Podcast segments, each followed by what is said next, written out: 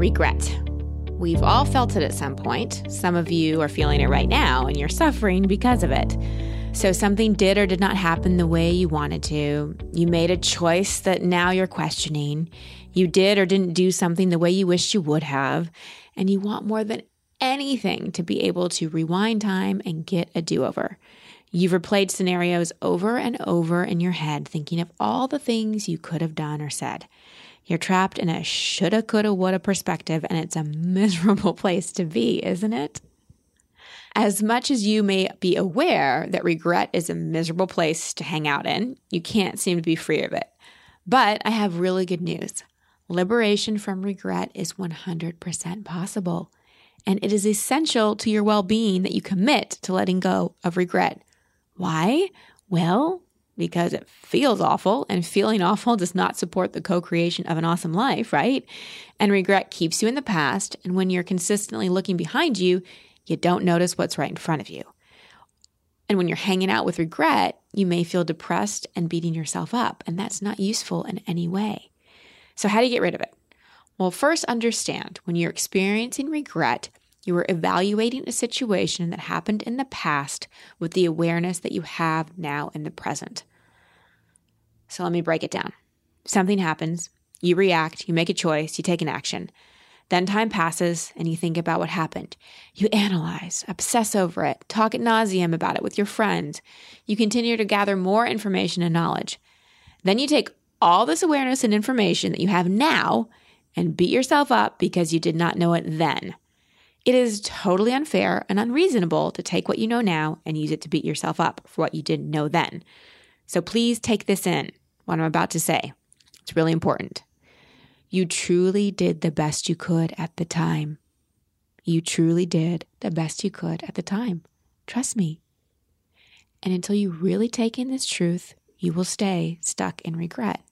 The wonderful thing about regret is that it gets your attention and offers you a tremendous opportunity for learning and transformation.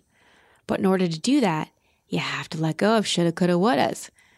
Now, you may have the awareness that it's unreasonable to use what you know in the present to judge your actions in the past, but next you got to move on to this three step process that will fully support you in moving out of regret.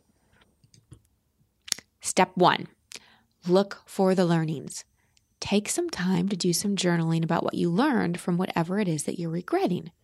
What did you learn about yourself? What did you learn about someone else? What patterns do you see? What are you noticing about your reactions and responses? All situations in life are rich with learning. When you look at your past, view it from a learning oriented perspective rather than a shoulda, coulda, woulda point of view. So, rewinding time is not possible, but do overs actually are.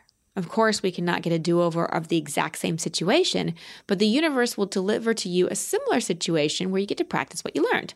First time it happened, you didn't know any better. The second time, you know a little more, so you'll do a little better. Step two, take action. Regret keeps us stuck in the past. So ask yourself what you need to do right now in the present to support yourself in moving forward. Is there support you need? Is there a conversation you need to have? Are there some boundaries you need to set and hold yourself accountable to? Regret is a reactive response. Identifying and committing to action steps you can take now is proactive. Reactive responses keep you stuck, proactive responses move you forward. And you want to move forward, don't you? Step three forgive yourself. Forgive yourself, forgive yourself, forgive yourself. This is the most important and often the most challenging. We all make so called mistakes. Remember, you're human, so stop placing an expectation on yourself that you're supposed to get it right all the time. Remember, you did the best you could. You did the best you could. You did the best you could with what you knew at the time. Now you know more. Next time you do better. I encourage you to say to yourself, I forgive myself for buying into the misunderstanding that I did something wrong. The truth is, I was doing the best I could. Repeat that several times. Take a breath. Take it in. I forgive myself for buying into the misunderstanding that I did something wrong. The truth is, I was doing the best I could. You do not have to suffer from regret, my friends. You can stop beating yourself up.